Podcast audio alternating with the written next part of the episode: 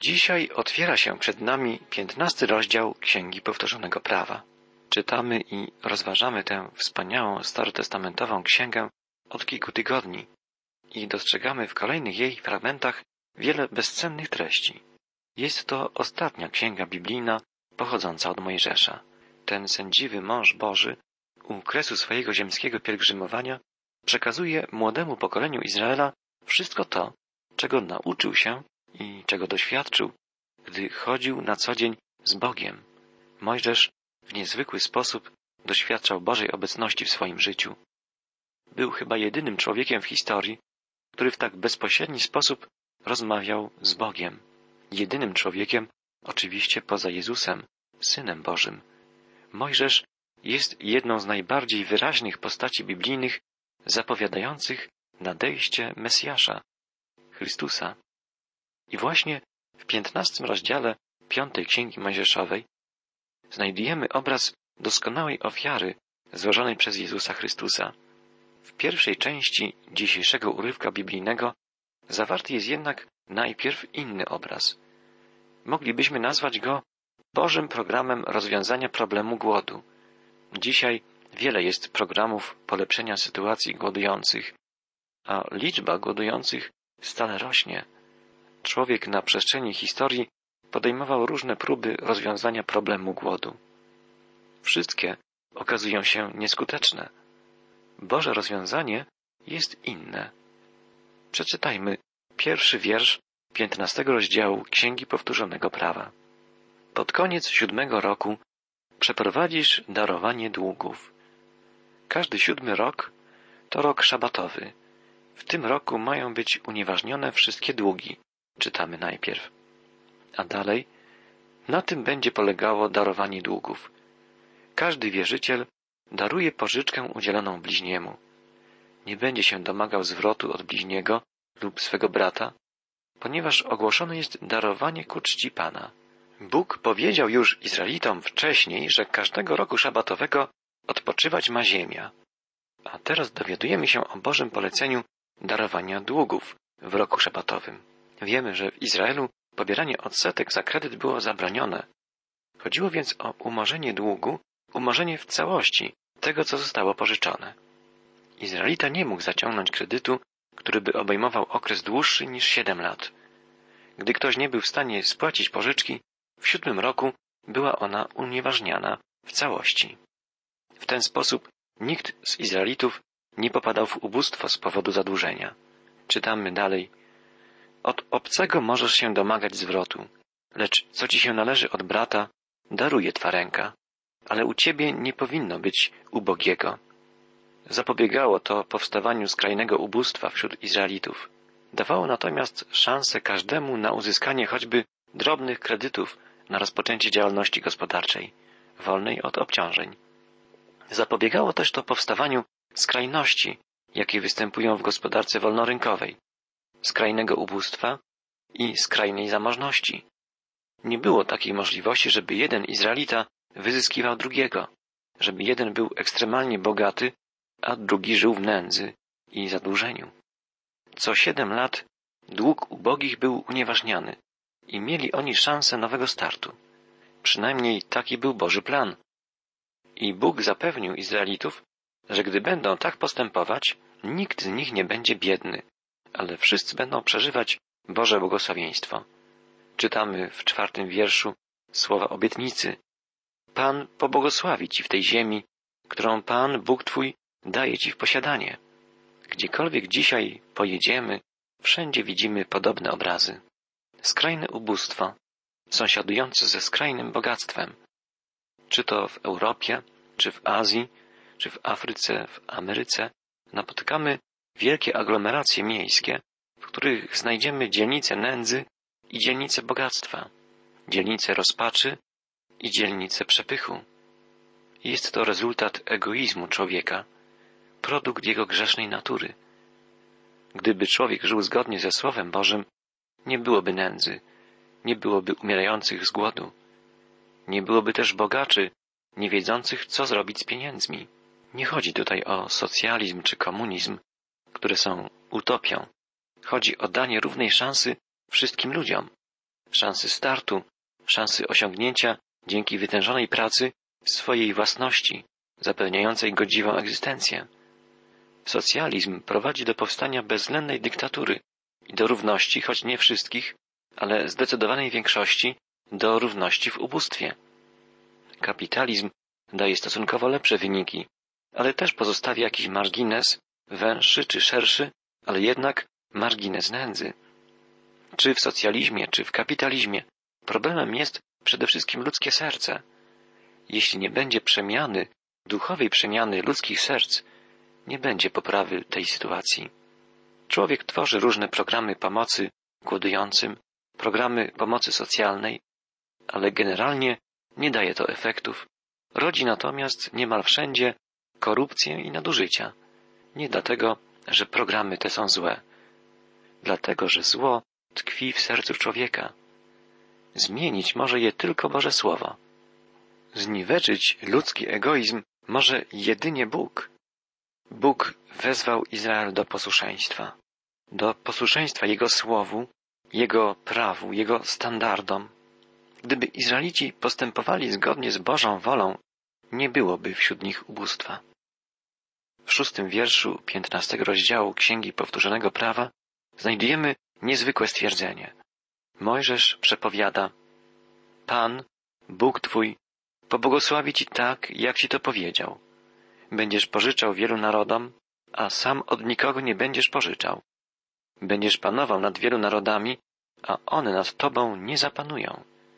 Jest to bardzo szczególna przepowiednia dotycząca narodu izraelskiego. Jest faktem, że wielu Izraelitów to bankierzy współczesnego świata. Na przykład rodzina Rothschildów prowadzi finanse kilku państw. Bardzo duży udział w najwyższych kołach finansjery na skalę światową mają Żydzi amerykańscy. W jakimś stopniu wypełnia się zapowiedź Mojżesza. Również co do udziału Izraelitów w kręgach rządowych innych państw. Nie jest tak jednak, że Izrael jedynie pożycza innym, a sam nie pożycza od nikogo. Nie panuje też nad wielu narodami w sensie wypowiedzi Mojżesza. Dlaczego? Z powodu nieposłuszeństwa. Z powodu nieposłuszeństwa względem Boga, względem Jego woli. W dwóch następnych wierszach, siódmym i ósmym w piętnastym rozdziale, znajdujemy kolejne niezwykłe wezwanie skierowane do Izraela. Jeśli będzie u ciebie ubogi któryś z twych braci w jednym z twoich miast, w kraju, który ci daje Pan, Bóg twój, nie okażesz twardego serca wobec niego, ani nie zamkniesz swej ręki przed ubogim swym bratem, lecz otworzysz mu swą rękę i szczodrze mu udzielisz pożyczki, ile mu będzie potrzeba. Izraelici nigdy nie usłuchali w pełni tego Bożego wezwania. Nie stosują się do niego również i dzisiaj.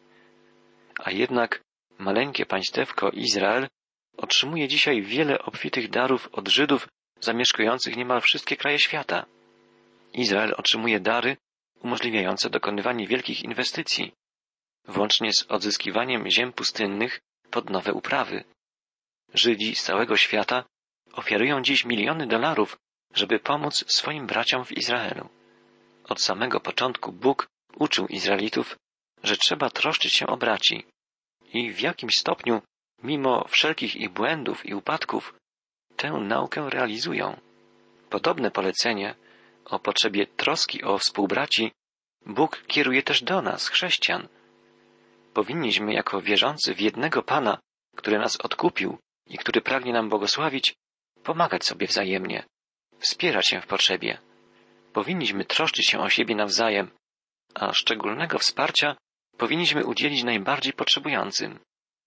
Sami możemy ocenić, w jakim stopniu my to Boże wezwanie realizujemy. Nie zapominajmy o słowach Pana Jezusa, zapisanych w Ewangelii Mateusza, gdzie czytamy Syn człowieczy obejmie rządy, kiedy przyjdzie w blasku majestatu ze wszystkimi aniołami. Ludzie ze wszystkich narodów zgromadzą się przed nim, a on dokona podziału jak pasterz, który oddziela owce od kus. Owce ustawi po swojej prawej stronie, a kozy po lewej. Wtedy jako król powie do tych, którzy stoją po prawej stronie. Zbliżcie się. Mój ojciec wam błogosławi. Bierzcie w posiadanie królestwo, przeznaczone dla was od samego początku. To wy daliście mi jeść, gdy byłem głodny. Daliście mi pić, gdy byłem spragniony. Przyjęliście mnie pod swój dach, gdy byłem tułaczem. Ubraliście mnie, gdy byłem nagi. Odwiedzaliście mnie, gdy byłem chory. Przychodziliście do mnie, gdy byłem w więzieniu. Wtedy ci wszyscy, którzy spełniali wolę Boga, zapytają, Panie, kiedy widzieliśmy Ciebie spragnionego i daliśmy Ci pić, albo głodnego i nakarmiliśmy? Kiedy widzieliśmy, że jesteś tułaczem albo nagim i przyjęliśmy Cię pod swój dach i dali ubranie? Kiedy widzieliśmy, że jesteś chory lub w więzieniu i odwiedzaliśmy Cię? Wtedy król powie, bądźcie pewni, że to, co zrobiliście choć dla jednego z tych najbardziej pogardzanych naszych braci, zrobiliście dla mnie. Mojżesz ostrzega Izraelitów, jak czytamy w dziewiątym wierszu piętnastego rozdziału Księgi Powtórzonego Prawa. Strzeż się, by nie powstała w Twym sercu niegodziwa myśl. Blisko jest rok siódmy, rok darowania. Byś złym okiem nie patrzał na ubogiego Twego brata, nie udzielając mu pomocy. On będzie wzywał Pana przeciwko Tobie, a Ty obciążysz się grzechem. Bóg ostrzega przed takim myśleniem. Nie, nie udzielę teraz nikomu pomocy, bo za dwa lata czy za rok będzie rok szabatowy i moje pieniądze przepadną. Tak nie może być. Miłość ma być bezinteresowna. Bóg obiecuje, że w zamian będzie błogosławił pomagającemu i że wynagrodzi mu hojnie jego ofiarność. O tym zapewnia nas Mojżesz. O tym zapewnia nas też Jezus Chrystus. W piątej księdze Mojżeszowej, w dziesiątym i jedenastym wierszu piętnastego rozdziału czytamy tak dalej. Chętnie udziel mu, niech serce Twe nie boleje, że dajesz. Za to będzie Ci Pan, Bóg Twój, błogosławił w każdej czynności i w każdej pracy Twej ręki. Ubogiego bowiem nie zabraknie w tym kraju. Dlatego ja nakazuję Otwórz szczodrze rękę swemu bratu uciśnionemu lub ubogiemu w Twej ziemi. Bóg powiedział Izraelitom, że jeśli będą Mu posłuszni, nie będzie wśród nich ludzi biednych. Ale Pan zna serce człowieka i całą niedoskonałą rzeczywistość ludzkiego bytowania. Bóg więc wie, że ubogich w Izraelu nie zabraknie. Pamiętamy, że Jezus także powiedział, ubodzy zawsze będą pomiędzy wami. Tak, zawsze wśród nas będą ubodzy, głodujący. Dlaczego? Z powodu grzechu, z powodu zła tkwiącego w ludzkim sercu. Lenistwo, beztroska i brak odpowiedzialności jednych oraz brak współczucia, obojętność i brak gotowości do niesienia pomocy drugich powodują, że bieda towarzyszy każdemu narodowi, każdemu społeczeństwu, nawet najzamożniejszemu. Nie jest to naturalna rzecz dla człowieka, żeby dzielić się z uboższymi tym, co się posiada. Egoizm jest bowiem czymś bardzo mocnym, czymś, co trudno przezwyciężyć. Jedynie Bóg może tak naprawdę zmienić ludzkie serce. Mówi on, niech serce Twe nie boleje, że dajesz. Otwórz szczodrze rękę swemu bratu uciśnionemu lub ubogiemu w Twej ziemi. Znamy już z poprzednich ksiąg mojżeszowych zasadę, że gdy ubogi Izraelita sprzedawał się w niewolę bogatemu Izraelicie, to w siódmym roku miał prawo wyjść na wolność. To prawo i tutaj jest dokładnie sformułowane. Czytamy od wiersza dwunastego. Jeśli się tobie sprzeda brat twój, Hebrajczyk lub Hebrajka, będzie niewolnikiem przez sześć lat. W siódmym roku wolnym wypuścisz go od siebie. Uwalniając go, nie pozwolisz mu odejść z pustymi rękami podarujesz mu cośkolwiek z twojego drobnego bydła, krepiska i tłoczni. Dasz mu coś z tego, w czym Pan, Bóg Twój, Tobie pobłogosławił. Niech Ci się to przykrym nie wydaje, że wypuszczasz go wolno od siebie, gdyż służąc Ci przez sześć lat, jest wart podwójnej zapłaty najemnika, a Pan będzie Ci błogosławił we wszystkim, co uczynisz. Gdy niewolnikowi przywracano wolność, nie miał on iść w świat z pustymi rękoma. Jako sługa pracował dla swego pana, brata według krwi. Teraz więc otrzyma cząstkę jego dóbr. Wszystko przecież i on, i ten drugi otrzymali z rąk pana. Często zapominamy o tym, że wszystko, co w swoim życiu mamy, zawdzięczamy błogosławieństwu Boga. Pan przypomina o tym swemu ludowi i przypomina, że kiedyś wszyscy oni byli niewolnikami. W piętnastym wierszu piętnastego rozdziału czytamy Przypomnij sobie, żeś był niewolnikiem w ziemi egipskiej i wybawił cię Pan, Bóg Twój. Dlatego Ci daję dzisiaj ten nakaz. Dalej czytamy o przypadku, w którym niewolnik nie chce skorzystać z danego mu prawa wyjścia na wolność. Jeśli on ci powie, nie pójdę od ciebie, bo miłuję ciebie i dom twój, gdyż dobrze mu u ciebie, weźmiesz szydło, przekujesz mu ucho, przyłożywszy je do drzwi i będzie twoim niewolnikiem na zawsze. Z niewolnicą postąpisz tak samo. W księdze Exodus czytaliśmy o tego rodzaju przypadkach. Występowały one wtedy, gdy ktoś, kto sprzedał się w niewolę, poślubił niewolnicę swojego pana. Po sześciu latach służby mógł on wyjść na wolność, ale bez żony, która była niewolnicą na stałe. Kiedy taki człowiek postanawiał pozostać wraz z żoną u swego pana, następowało opisane tu przekłucie ucha i wtedy człowiek ów zostawał na trwałe niewolnikiem. Jego przekłute ucho było znakiem dobrowolnego oddania się w niewolę. Jest to piękny obraz dzieła Jezusa Chrystusa.